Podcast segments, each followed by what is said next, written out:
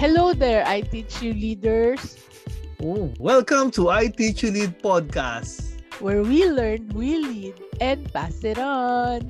Kami pa rin po ito, si Ate Shella. At si Kuya Nanding. But this time, ah, hindi lang kami ang makakasama nyo sa episode na ito. Tama si Kuya Nanding dahil ang usapang OFW series ay hindi pwedeng maging complete without the real thing. Mm-hmm. Kaya pinili talaga naming makasama sa podcast na ito ang mga kaibigan at kapamilya naming legit na OFW. Yes, overseas talaga sila kuya. Mga purong Filipinos at working talaga abroad. Some for good, but some for the meantime lang. Mm-hmm. Mm-hmm. At sila din ay mga overseas faithful workers of God in their own simple ways. Amen.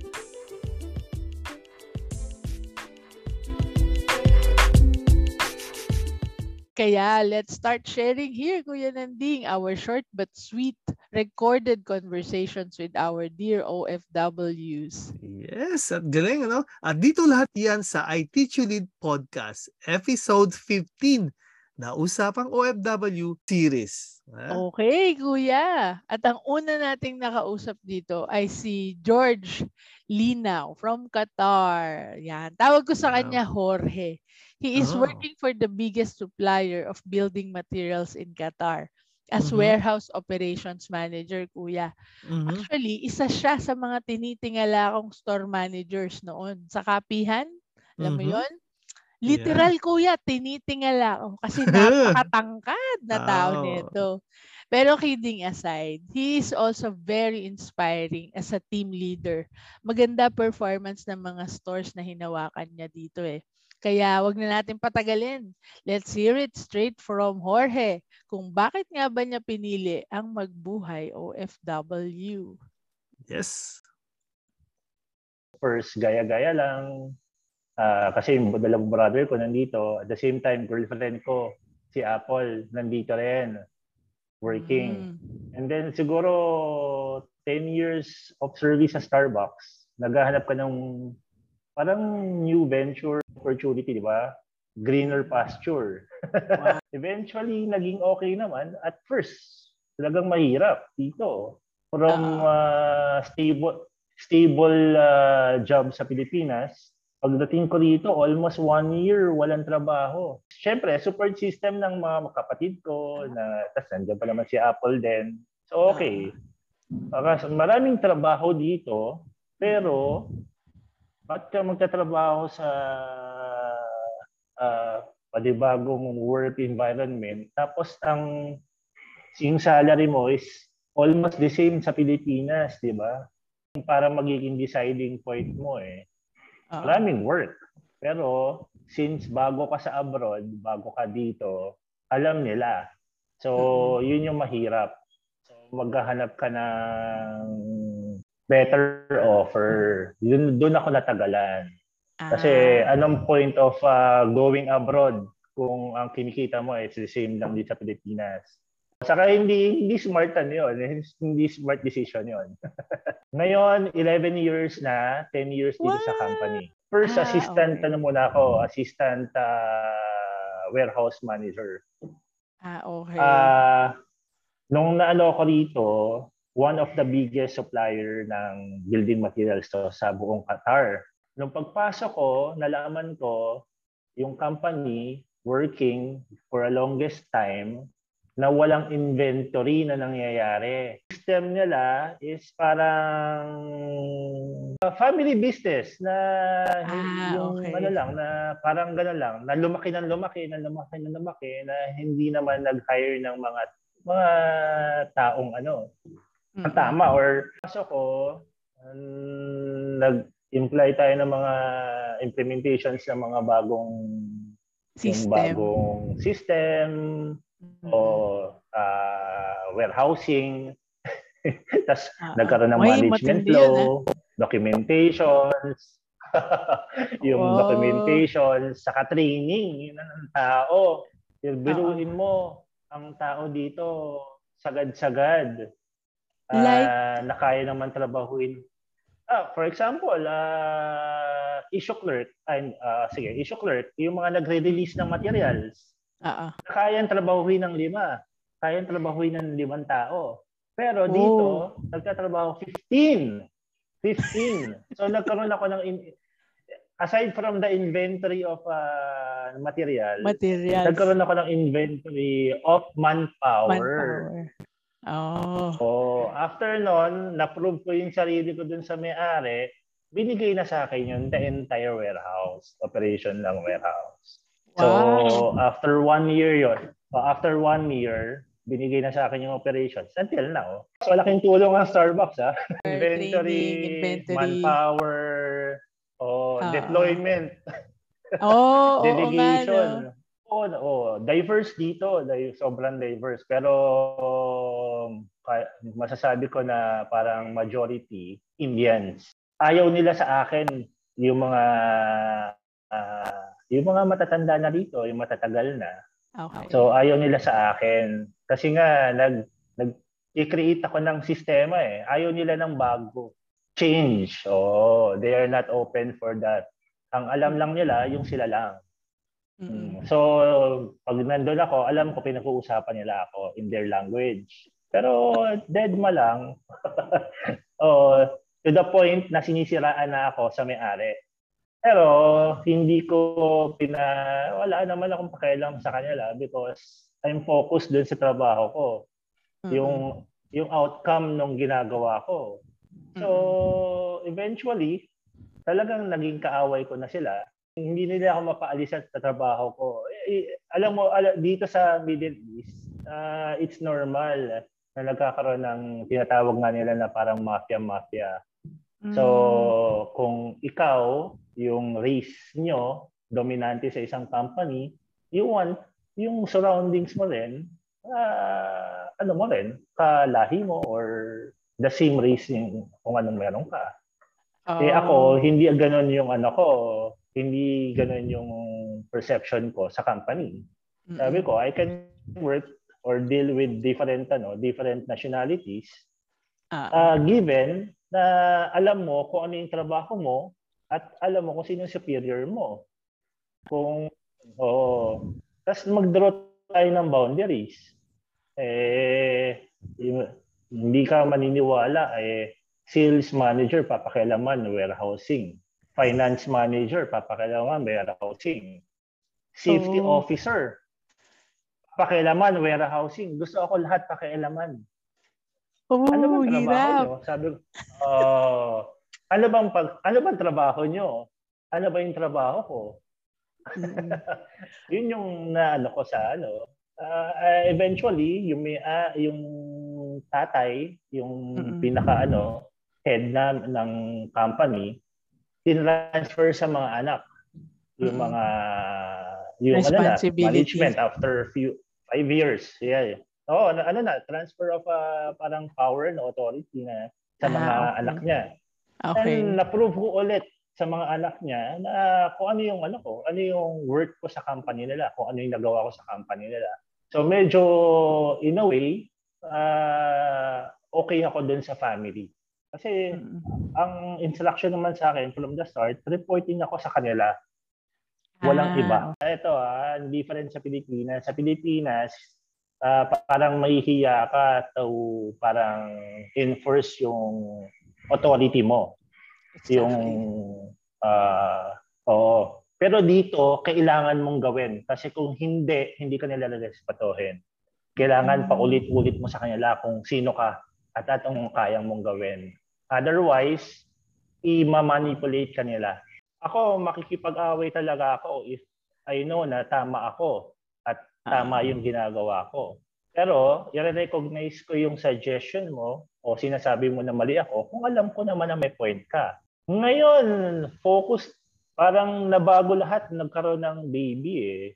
Lahat Mm. para sa kanya na. Lahat na ng plans mo para sa kanya. Mm-mm. Parang nabago lahat yung focus mo eh. Dati meron ka pang ano eh, meron ka pang plans sa sarili mo. Ngayon, priority lagi yung Yeah. ba yung anak mo, eh, 'di ba? Oo, siya eh. Mas nagkaroon ng goal kasi nga gusto mo better future para sa bata, 'di ba? Yung mga hindi mo na experience before, gusto mo ma-experience niya. Wow! Ang ganda ng kwento ni Jorge. Wow! Relate ako. Mahirap talaga mag-establish ng sarili sa simula pero dead ma lang. Focus on your job and what you can do for the organizations and your department to make things work, you know. Trabaho-trabaho lang talaga yan, lalo na sa simula para di ka ma-derail. Yan. Ah, oo yeah. nga kuya, relate ka nga dyan kay Jorge. Alam mo ba, na pareho mm-hmm. din kayo. Oh? Meron kayo parehong magandang asawa. At may magandang anak na uh-huh. may Sofia din sa name. Ah, Kaya regards kay Apo, Apple at Jofi Jorge. Oh. oh, Sophia means wisdom. Yan. Regards sa family mo, Jorge. Hello there din kay Ate Esther at Sofia Beatriz. at Stephanie Bianca. yeah. Ayos, ayos. So, Let's see who is next. Ah, at ang susunod kuya, matali ko tong kaibigan since high school ah, na mm-hmm. tuwing tatawid kami sa Dapitan o kaya sa Espanya, takot siya sa mga sasakyan. Kaya sinasabi niya, bilis, dali, mamamatay na tayo. Tapos ngayon, ang layo ng tinawid niya. Uh, diba? Yet we are all good and our friendship is very much alive. Buhay na buhay. So let's mm-hmm. all listen to what Victoria Antonio, also known as Via, mm-hmm. yan, what she has to say about her journey as a pharmacist from Pinas to USA. Hi, I'm Victoria Antonio. I live currently in Simi Valley, California.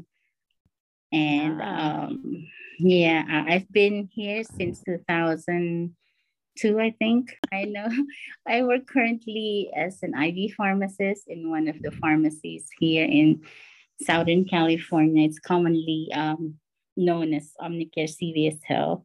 Mm. So, yeah, it's more of infusion pharmacy. So we usually send IV medications, IV antibiotics, and IV antibiotics So, ah. dinadose namin yun based on the patient's um, uh, in, kasi dito, IV antibiotics individualized. It's usually based on the patient's height, weight, Wow, um, renal talagang status, inaaral ano? Per oh, renal per... status, liver status. So so marami marami maraming factors. So you just don't give a dose. You usually cater it especially to a patient. Living in California, number one big reason would be the family because you know family or home is where your heart is and it's always family so noon pa alam mo na naiwan ako di ba so so my main goal is to be reunited with my family and um although i have my special someone when i was there Uh-oh. so i made it a point na goal din niya na makasama ako so so that way at least i could have both of our families there because he has some of his families here na rin naman. Eh. Okay. So, oh, another reason would be because I am a far- graduate of pharmacies dyan sa, mm. sa Philippines. I graduated at UST uh-huh. and then I took some um, master's degree. Dyan? Um, oo. Kaso nga lang, um, hindi ko ma-practice in full dyan. Kasi either magtitinda ka sa butika Mm-hmm. or you can you can also be a quality control analyst which I was before I I flew dito sa California so mm-hmm. I was mm-hmm. working in one of those um laboratory mga gumagawa ng gamot uh-huh. pero hindi ko pa rin makita yung yung purpose mo o yung clinical yung clinical ah, okay yeah practice so kasi diyan parang mostly when you graduate pharmacy, alam nila, you'll end up being in a pharmacy, magtitinda Customer ka focus kasi dito. So pretty much ganun. Ah, At unlike gusto mo dito, patient. Yeah, unlike dito, customer focus ka rin, pero you're talking to doctors and nurses most of the time kasi ikaw ang magsasabi sa doctor na doc, you don't give this meds kasi may interaction with this and that. Or sabihin mo sa nurse, you start infusing this at this hour, ganyan, ganyan, ikaw magbibigay ng instructions. So, it's more clinical. Uh, bonus na lang yung, yung better financial help sa you noon kasi um, kahit pa paano dito, you get paid better, uh, better pay as a pharmacist. Um, at wow. least mas nakaka-extend ka ng help sa mga taong gusto mong tulungan. And attend to my mom's needs more. Kasi ah. syempre, yun naman ang reason eh kung ba't ako nandito. Kasi, you know, you know very well, family is my reason kung ba't ako nandito. And I want to make sure maaga ako nawala ng tatay nang hindi ko alam kung bakit siya biglang inatake. And from then on, alam mo yun, di ba? Nandiyan pa ako sa Pinas noon. I promise myself na hindi mangyayari sa nanay ko yun nang wala akong nagawa. Wow, amen. So, I always believe in this kasi um, tinuro to sa akin na prayer ng teacher ko na elementary. Ah, di ba? Uh. UST pa rin. so she ano told, she told us, uh, she told us, um, lagi mo ipipray to kasi it always brings back um, yung kumbaga humility in yourself. Like, um, basta any, kahit na nagko-commute ka, you're driving, you're um, you're somewhere else, you're afraid, you're about to go to sleep. So, lagi, niya, uh, lagi ko sinasabi, Jesus, my Savior, have mercy on me, a sinner. Kumbaga to, eh, to, yun, kumbaga to better yourself and then somehow to keep yourself grounded. Kasi with all these things na nangyayari sa'yo, you can help na, ha, wala, ganito na ako, ganyan na ako. Tataas ka na masyado. But then if at the end of the day, you always like go back to your usual um, naka, nakasanayang ginagawa, it brings you back talaga. It keeps you grounded. Siyempre, somehow nagkakamali ka. Tama, Kaya tama. minsan nakakasigaw ka sa taong hindi mo dapat sigawan. Ganun. Disclaimer yes. lang ah, hindi naman porket sinabi kong I'm a sinner. Masama na talaga akong tao. It's just that I'm claiming na hindi ako perfect, hindi ako, you know, ang hirap ano, ang hirap umabot sa mga tao na gusto mong abutin kung hindi ka bababa sa ganung level. If you always feel like you're above somebody else just because you know more, just because you you feel like you know more than anybody or you had this more than anybody. So that brings your feet talaga down to the ground. Sabi uh, sa akin ni Lina ito, uh, um, even the moon doesn't have to be whole in order to shine. You have to do your best however you can in whatever ways you could. Very true din ang sharing ni Bia na we really need to be humble here at all times. You know, while we try to assert ourselves, we can only win trust through humility and honesty. Agree ako dyan, Kuya, at nakakatuwa na meron tayong mga simple short prayers that can really guide us all throughout our living years. Yeah. Oo nga. Kaya let's all keep a simple short prayer we can utter anytime for courage, guidance, and humility. Amen. Mm-hmm. Oh, itong susunod nakakatuwa din. Kausap ko lang siya sa, sa some several episodes ago eh. Oh, natutuwa ako sa batang ito kasi I saw how caring he was with Tito Bebe on his last day noon, no? Kalis pa yata siya noon, eh, di ba? Oh. Kahit kahit pinsan mo siya pero hindi ko pinsan eh, parang pareho lang. Kasi cute at hindi makulit na bata. Yan. Kaya let's all listen to the story of Jan sa US, Arvin sa Pinas, Bernales, the cousin for all season. wow! Nice! Cousin for all season. Hi, ako nga pala si Arvin Bernales. Um, since 20 2004, dito na ako sa US, mm. based in Maryland, uh, just outside Washington, D.C. HRM, graduate ng UST. So, okay. Uh, um, nag-migrate yung buong family ko, kaya ako nandito. Um, mm. No choice. Sabi nga nila, no choice daw ako. I tried, I tried. Almost. Na, oh. na-late lang ako ng two days. Sana nag-expire na yung visa ko. Pero umabot pa rin eh. Sabi ni Lord, kailangan nasa Amerika ka. Pinaabot pa rin ako eh. Right now, I'm working in MGM National Harbor uh, Casino Resort. And it's the first casino here in uh, in the area, Maryland. Mm.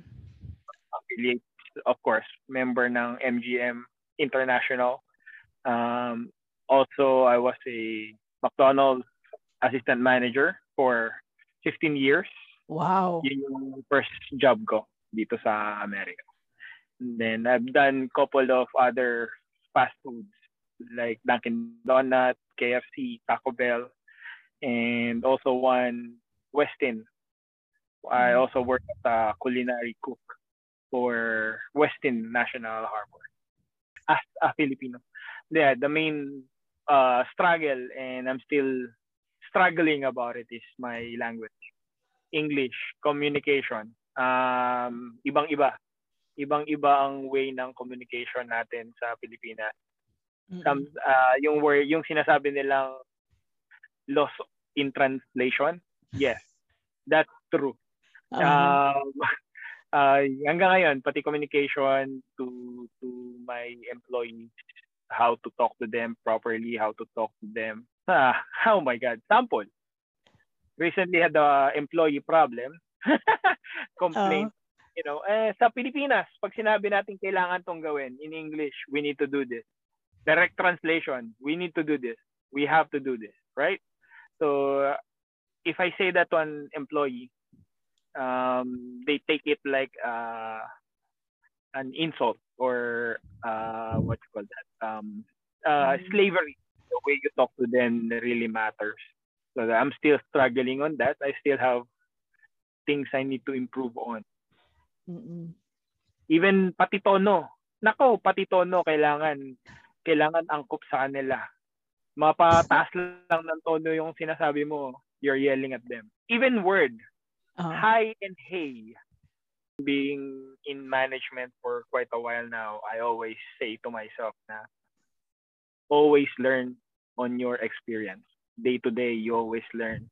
Uh, each each people you um, interact with, may mga learning point every day, every situation. Take take point, take note on those. Kaya daily, every day, you learn something. Mm. That I truly believe. Sabi sa school, sa, nung, nung college ako, la, ayoko ng presentation. Especially kapag English class. I don't do presentation English. Uh, pag projects namin, ako nagagawa background. Lahat, ako na computer pro, uh, computer because my English is not that great. Pero ang sabi ni Lord, doon ka sa Amerika para matuto ka ng English. always a plan. Isa yan sa mga matututunan natin every day. Uh, there's mm-hmm. always a plan. You, good or bad man, uh, there's always a plan for you. Sabi nga ni Lord, di ba? Mm-hmm. Naniniwala ako na, oh, there's always a plan. Kasi kahit anong hectic sa buhay, um, with my experiences recently, talagang may hindi mo akalain eh. Ma Biruin mo nga, sabi ko nga, yung migration dito, ang visa ko expired ng April 18. Mm. April 18, umalis ako ng Pilipinas. Pagdating ko dito, April 18 pa rin. Sabi ni Lord, wala, wala kang choice, dito ka pa rin sa, sa Amerika pupunta. Sabi ko, expired na eh. Pero dahil nga sa time difference, April 18, nandito pa rin ako, valid pa rin yung yung visa ko. O, di ba? Tapos, um, sabi ni Lord, ilang beses ako na hindi nakapasa sa mga um, ano yun, mga applications. Application, applications ko sa ibang ano. Um, actually, hindi ako nag apply Hindi ako nag apply sa mga managing positions ko. Um, they just land it, they hand it to me. Kasi nga, mm-hmm. sabi niya, may plan ka talaga. So, para sa ito talaga eh. Hmm. Ilang beses ko tinanggihan, at the end, sa akin pa rin pumunta for the I teach you leader, coming upcoming I teach you leaders, don't be afraid to take risk. Um, take point. Every day there's you you're gonna learn something something because in in our profession if you're to be if you want to be a leader you have to be able to ad- adapt and adjust on different situations different interaction um, change is the always constant in everything. So you have to be able to adapt as a leader. Um, mas madaling tanggalin ng leaders if you cannot make your team work together.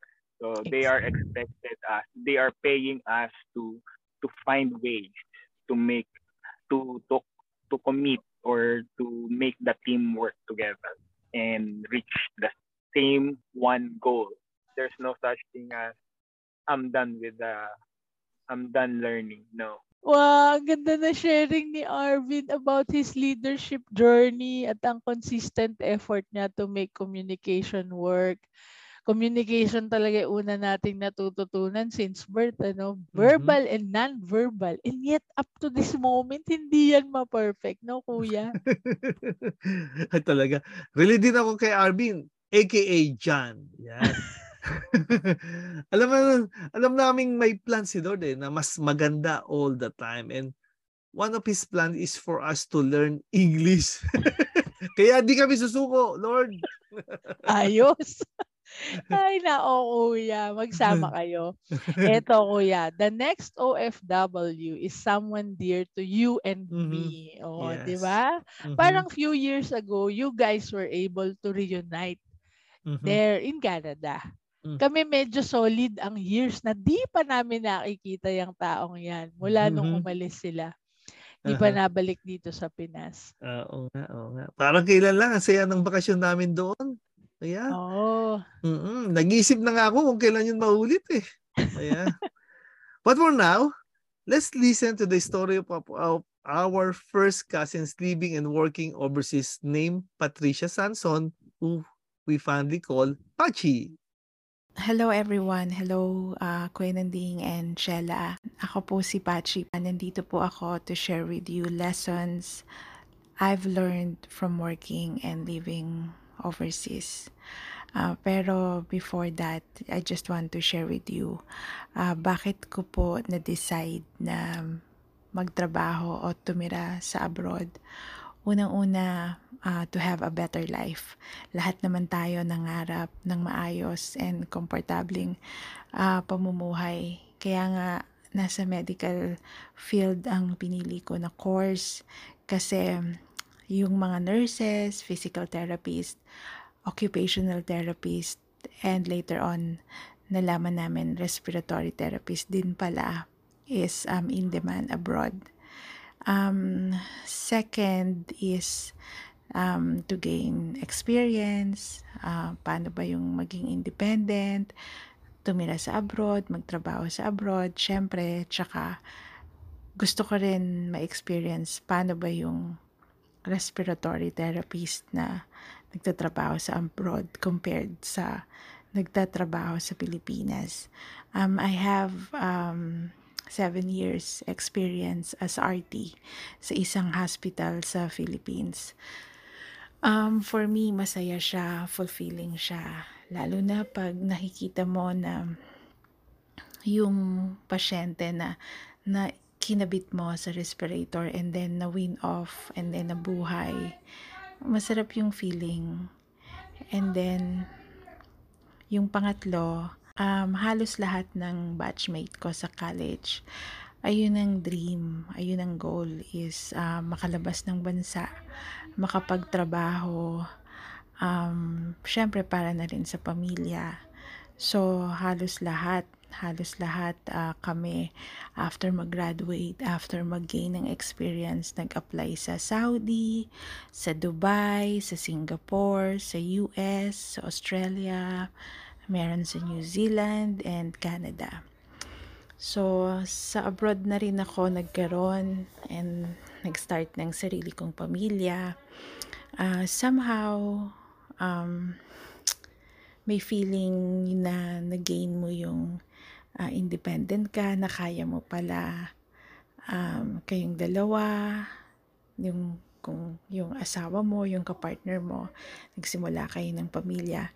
Pero, nandoon pa rin yung feeling na pag Pasko, pag bagong taon, pag birthday, nakakamiss yung mag-celebrate na kasama mo yung buong pamilya mo. Um, maraming struggles, mahirap. Kailangan dito hindi ka pusong mamon, tatag ng loob. Um, plus, uh, yung winter, mahirap kalaban. Pero, merong one time na night shift ako. Two years old pa lang yung bunso ko. Tapos, yung eldest daughter ko, si Denise is, um, two years old si Jacob, si Denise, six. So, evening shift si Robert evening shift, uh, ibig sabihin 3 to 11. Ako naman night, so 11 to 7. Kasagsagan ng winter, so tulog na yung dalawa kong anak. Wala akong mahanap na babysitter na mapag-iiwanan dahil nga yung oras alanganin. So, kailangan ko silang ilabas, dalhin at i-commute na ipapasa ko kay Robert. Iuwi naman ni Robert. Magkikita kami sa isang hospital na parehas na malapit sa amin. Or sa pinagtatrabahuhan ko pala. Kasi magkatabi yung hospital na pinagtatrabahuhan namin. So, umiiyak ako kasi naglalakad ako ang um, kasagsagan ng winter, napakalamig. May tulak-tulak ako na stroller. Si Denise, akay-akay ko. Naglalakad kami, kami lang ang nasa labas. Tapos umiiyak ako kay Robert. Sabi ni Robert, kailangan daw lakasan ko yung loob ko kasi winter time, part na yun ng buhay namin. Kailangan ipakita ko sa mga anak ko na matapang ako, na kaya ko na malakas ko. Malakas ako. So, ang fervent prayer ko, guiding principle ko, nakakaya namin ng pamilya ko ang mamuhay sa abroad is yung sa Romans chapter 8 verse 31, yung if God is for us, who can be against us? Kahit kahit ano pa ang pagsubok, paghihirap, pang-ape, or kawalan ng pag-asa, basta nandyan sa iyo ang Diyos, naniniwala ka sa Diyos, um, hindi tayo pababayaan ng Diyos kasi mahal niya tayo. Oh, nahirapan ako sumakay, na-stranded ako sa subway, sobrang dami ng tao. Parating sinasabi ko sa sarili ko, if God be for me, who can be against me? Maya-maya lang, magbaback in service na ang subway. Or, merong magsasabi sa akin na, um, balik ka sa subway. Kahit sinasabi ng mga, ng mga marshal, ng mga police na, you have to take the um, alternative route, pero may somehow may nagbubulong parati sa akin na balik ka doon, balik ka doon. Turns out na yung pala babalik na yung service ng subway. Or kahit sa trabaho, kung um, may nakalimutan akong tawagan na patient or nakalimutan kong importanteng instructions na sabihin sa patient, somehow merong bumabalik nagpapaalala sa akin na, o oh, hindi mo to nagawa. Sometimes mismo yung patient magre-return call, tatawagan ako, may tanong. And then doon ko nare-realize na, oh, buti bago pa man dumating yung mismong important date na na operasyon niya or appointment niya is na-prevent ko na may, may, may makalimutan na importante. Parating meron, meron at meron na darating na nararamdaman ko na nandyan siya, na hindi niya ako pinapabayaan, na hindi niya kami pinapabayaan. God bless us all.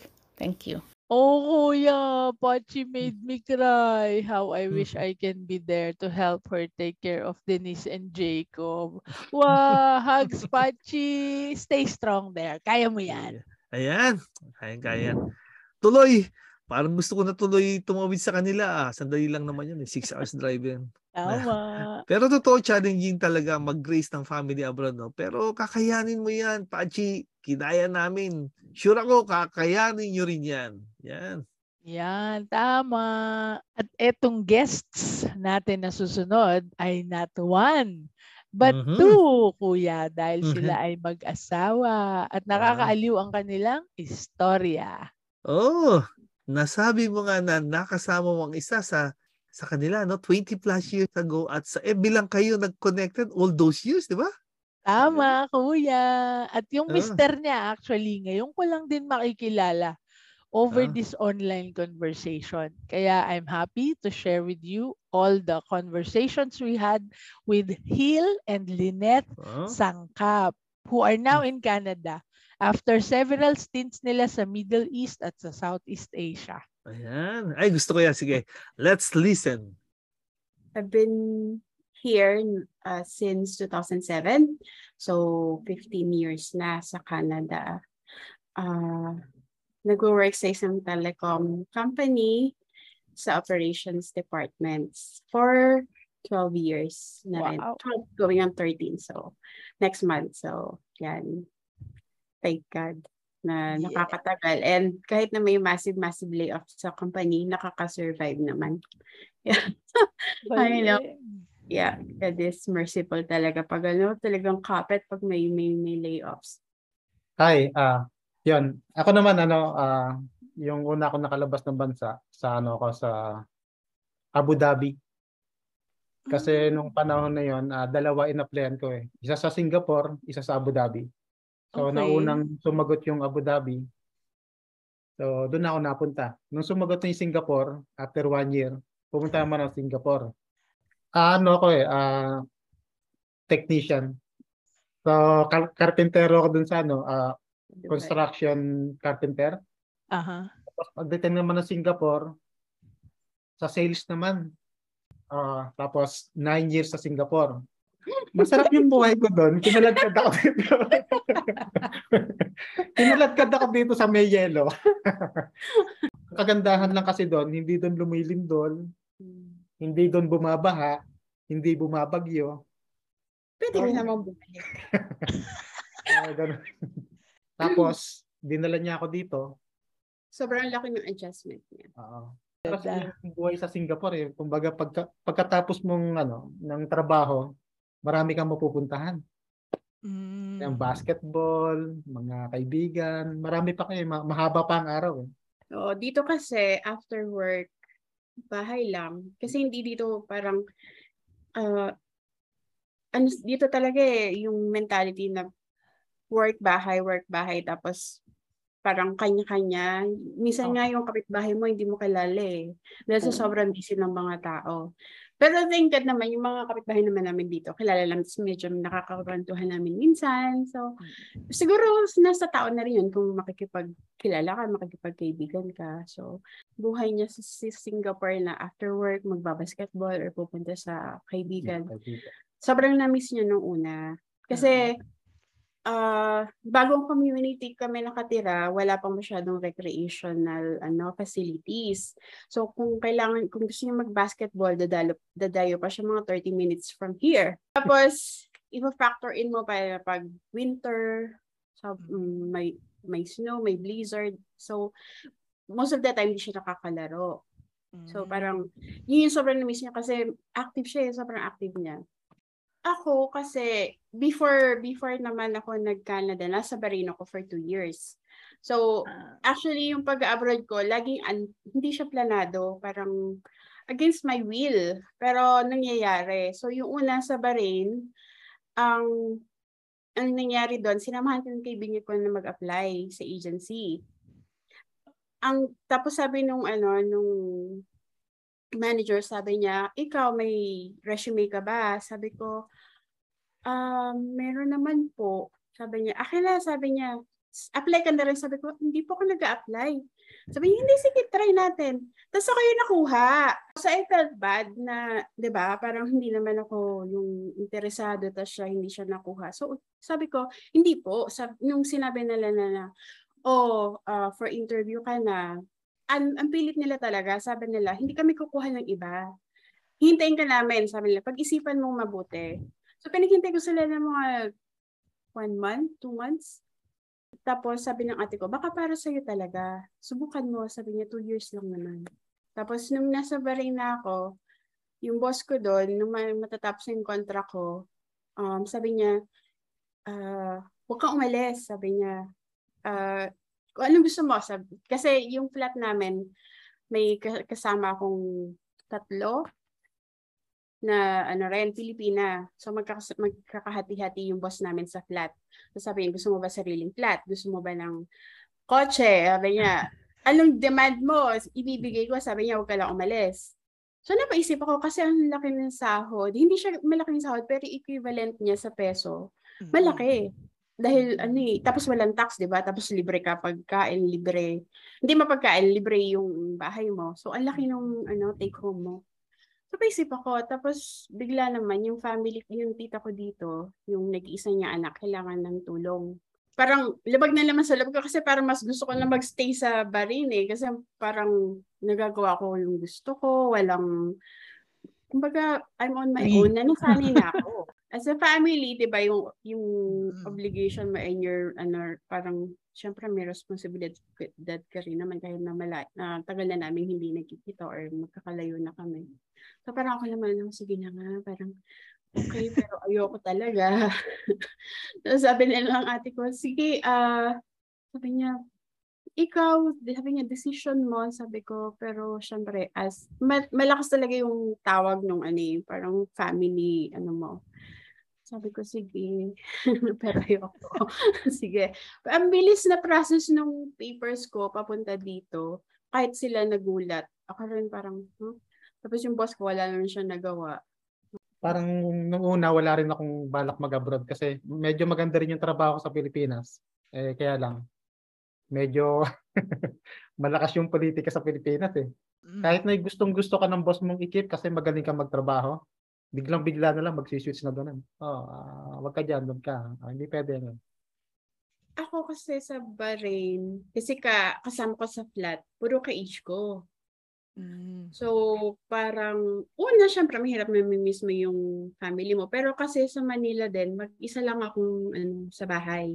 Tapos nakakatulong na outgoing sila. Kasi ako, di ba, hindi naman ako masyadong makwento, hindi ako masyadong outgoing. Yung parang, tawa-tawa lang ako sa kwentuhan, mga ganun. Sila, sila yung kwento nila, pag lumalabas sila, parang nakakalibang. So, doon ako parang yun, hindi hindi siya ganun kahirap para sa akin na. Kasi sure. yung boss ko nakakatuwa. Ba- bata yung boss ko eh.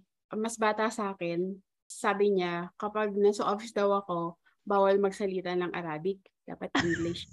hindi, yan sabi nila, as much as possible, kailangan English tayo sa office para hindi na para ano para kay Lynette. Hindi hindi naman mahirap yung adjustment din sa work kasi nga parang sila yung nag-adjust para sa akin. Ah, hindi kasi ano eh. Doon talagang ang in-adjust ko doon yung weather talaga, yung init. Kasi ah. ano ko eh, uh, construction carpenter. Nice. O mainit, oh, mainit sa atin talaga doon. Mas may mga huh? 20 minutes mula doon sa ano namin, accommodation papunta doon sa air, sa area ng pagtatrabaho namin kami yung nagtayo ng Emirates ano eh, uh, tawag dito, yung university. Mm. So ang dami, iba-ibang lahi. Yung init na yun, lalakarin na na 20 minutes, nalalakarin mo papunta rin sa ano. Nakaisip ako ng paraan na babasahin ko yung ano ko, yung damit ko. Wow. Uh, pati yung sa ano, pati yung sa ulo, yung nakasaklob. Babasahin ko yun. Tapos yung uniform ko, pagdating tanto yun na. Magkababata kami, magka probinsya, magkapitbahay hindi ko siya hindi ko siya actually as in kilala na nakakausap ng bata ako kasi bahay lang kahit nung bata ako bahay lang din ako eh. Yung pinsan ko na makulit, best friend niya. Mm. So uh ano ba yun? Birthday ko ata. Nagchat kami ng pinsan ko. Tapos kachat niya din pala to. Tapos sabi niya, uh, ano sabi niya? Naalala mo ba si Lynette? Ganyan, ganyan. Sabi niya, oh naman. Tapos, oh, kausap ko rin. Tapos yun, ah. kinuha niya yung Yahoo pa nun eh. Wala pang ano. Yahoo Messenger pa nun. Wala pang Skype. Kinuha niya yung Yahoo ID ko. Tapos nag-message siya. Tapos dun, yun lang nag-start. Oo. As in, wala kaming communication before that. As in, nagkataon lang nakausap niya yung pinsan ko, tapos kausap ko yung pinsan ko, na hindi naman kami madalas nag-uusap, alam mo yun. Ah, tapos nung una niya makausap, yan, eh, Natuwa siguro, matuwain to. Ano ba naman ako, tawa lang ako ng tawa. Eh, ah. maloko, makulit. So, dati, kahit, kahit na magkalayo kami, dati lagi siya pag weekend, wala siya sa bahay. Lalakwat siya yan. Sa Singapore. Tapos yung nakilala niya ako, gusto na niya lagi sa bahay. Dami. Oh, malama din mo. Kakaiba daw yung, kakaiba daw akong kausap. Sabi ko dati, ah, ano kaya yun? Hindi ko alam kung compliment sabi niya kasi hmm. kakaiba ka. Sabi Kaya buhat ng ano, buhat ng magkausap kami, hindi na nanin. Ilang years yan bago ano? Bago naging tayo. Oo, oh, bago ito sinagot. Magwa one year din. Siyempre, masarap yung feeling na finally magkasama na kayo, di ba? So, pag may may challenges, may pagsubok, hindi ka na yung feeling na, uy, ang hirap kasi mag-isa ka lang. Kahit na may asawa ka, malayo kayo, hindi kayo, iba pa rin talaga yung magkasama eh, yung presence nyo. Hindi, yung number one doon, yung aral na sinusunod natin, yung aral sa Biblia na natututunan. Yun yung ina-apply namin. So, pag merong problema, yun yung inaano namin, no, sabi sa Biblia, ganito. Sabi maano na kami. Oh, Parang, ay oo nga, Oo parang nga pala, no. hindi tayo dapat ma, ma, mabalisa, malungkot, mabahala kasi um, yun, yun, nakasulat naman na ganito na we Kasi will get nung through this ano, kung Nung dumating ako, konting problema lang sa Pinas, medyo umano siya, ah, nababalisa na na, siya, umiiyak oo. na, ganun, ganun. Yung nanay ko, ganito. So, sabi ko, Okay. sabi sa Biblia, ganito eh. Na wag Mm. tayong, ano, wag tayong masyadong Mabilis. mabilisa. Yung problema natin, ibigay natin sa Kanya. Ipanalangin natin. Siya ang bahala, sabi niya ganun. Oo. Amen. Lahat ng problema. Kasi nung ano, ah, dati, yung nanay ko, um, kasi matanda na rin nanay ko eh. So, mula nung tuman- tumantong siya ng 70, 75, lagi na siya may sakit. Mm. Tapos, every quarter, nasa ospital. Wow. Niloloko ko nga eh. Sabi ko, ano, ginawa mo lang hotel yung, ano, yung, ang ospital. Kilala na siya ng nurses, close na siya sa mga nurses kasi lagi siyang nandun. So pag yun, yun lang naman yung, siguro yun yung isa sa mga na sa ano, na talagang hanggang ngayon, ah, although mas madali na ngayon, pero simula dati, yun talaga yung struggle na, na ah, ano, mahirap mahirap harapin yung kapag may sakit yung loved ones mo na nasa Pilipinas, tapos wala ka doon, mapapadala mo lang pera, ah, pero yung, yung gusto mo silang yakapin, gusto mo silang alagaan, yun yung, yun yung mahirap na part kapag nasa abroad ka. So, yun yung siguro hanggang ngayon na mahirap ma-overcome. Hindi ko alam kung may makaka-overcome unless wala ka ng pamilya sa Oo, Pilipinas, di ba? Exactly. Pero kung nandun yung mga mahal mo sa buhay, yun yung lingering ah, struggle ng mga OFW, I think, na ano, na hindi mo sila makapiling sa oras na na kailangan kanila or sa oras na gusto mo silang makapiling. Sana bigyan pa ng mahabang buhay yung magulang namin para makaganti kami ng utang na kabutihan. loob, makabayad ng utang na loob sa mga magulang, may bigay yung mga kasi ngayon na kumikita na kami, yung Mm. parang ginhawa naman ang ibigay natin sa magulang natin. So yun yung ano, yun yung panalangin namin dati. Haba ang pambuhay nila para may pagkakataon kaming bigyan sila ng masaganang buhay, may bigay yung gusto nila na kaya namin. Eh ngayon, awa naman ng Diyos, kakapanalangin namin. Halos mahigit two years na si nanay na Hindi na hospital. hindi na hospital, ang ganda ng pakiramdam lagi. Oh. sa aming dalawa. Ah. Nung palasimba ako, pala, Ako hindi. hindi siya palasimba. Pero ano, yung Pagdating knowledge sa- sa Bible, ang lalim. Parang, so every time na may pagdadaan kami, may hinu- hinuhugot siya na, Ah. Na, na ano, verses. Sa Na parang, Nasa Bible yan, ganito yan. Oh. So papaliwanag niya sa akin. Kaya Totoo man lang, yan. ano, yung pag nagkakaproblema siya, tapos sasabihan ko siya ng ganito sa Bible, ganito. Sabi ganito. So, na, na, Ito yung isang Yan verse na yan. ano, na madalas, lalo na kapag, halimbawa, may kailangan ng tulong, tapos halimbawa kami, ah, sapat lang din pero gusto namin tumulong. So ang so tutulong kami kahit na al- alanganin, 'di ba? Kasi ah, yun kasi yung turo din sa amin eh, na kapag may humingi ng tulong sa inyo, huwag niyong paihindian. Kasi Wow. it's your opportunity na ano, na ano mapalugod ang Diyos. Yung parang yun yung ang ano, sabi nga, ang nagpapautang sa dukha, nagpapautang Pautang sa sa. Panginoon. Tapos Amen. yung halimbawa parang kakapusin na kami, ang pin, ang inaano namin lagi yung sa uh, Ebreo 13:5. Ang Sabi doon, mangilag kayo sa pag-ibig sa salapi, mangagkasya kayo sa inyong tinatangkilik, sapagkat siya rin ang nagsabi, sa anumang paraan hindi kita papagkukulangin, sa anumang paraan hindi kita pababayaan. Ano ba, merong nangangailangan tulong, merong kailangan ng tulong, mangungutang kami. Kami mangungutang para sa kanila. Ah, mangungutang Wow. kami. Oh. Oo. Yung ganong ano, hindi kami ano, hindi kami nakakaramdam ng paghihirap financially. Awa ng Diyos, hindi kami nakakaramdam ng paghihirap. Magbigay Amen. ka, di ba? Totoo yan. Oh, anong ibibigay mo kung wala siyang ibibigay? sa atin? di ba? So, Totoo. bigyan mo ako ng ano, bigyan mo ako ng ibibigay namin. Ah, sa mga katulad naming naninirahan sa ibang lugar, sa ibang bansa, ah tuloy lang kapit sa faith and gawing insp- inspiration yung family nyo, lalo na kung nasa Pilipinas sila. Be strong for them and whatever opportunities na i-present sa inyo ni Lord, uh, grab it kasi hindi naman nila ibibigay sa, sa inyo yun kung hindi talaga meant for you. And yun lang, always trust Him. Uh, ito po si Linef, naninira sa Canada ng labing limang taon. Global naman tong paghihirap ng tao eh. So lahat tayo naghihirap. Kahit na yung mga nasa ibang bansa, medyo mahirap din, no? lalo na sa Pilipinas. So yun lang yung tatandaan natin sa lahat ng bagay. Uh, unahin natin ang Diyos. Unahin natin ang, Diyos sa lahat ng bagay. Uh, ayun, at sabi naman niya, unahin mo ako, akong bahala sa iba. So, yun lang.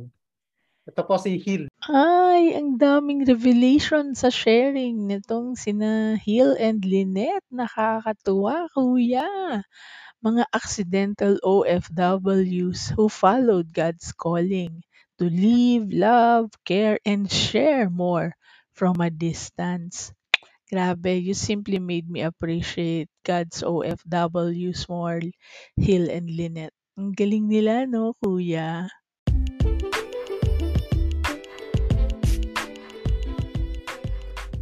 Kuya. Kuya. Hello, Kuya Nanding. Ako po, parang nawala si Kuya Nanding. Pero baka may kausap lang. Excuse na lang muna natin siya.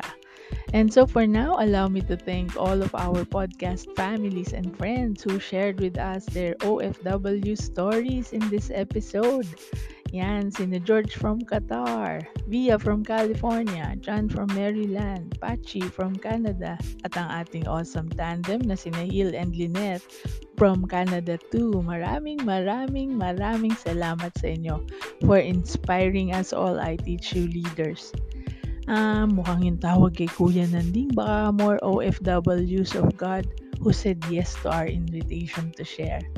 So, pwede natin yan abangan next episode at nang malaman natin anyari sa'yo, Kuya Nanding. So for now, eto po muna si Ate Shella nagpapaalam at nagsasabing I love you all and God bless us all. See you soon. Bye!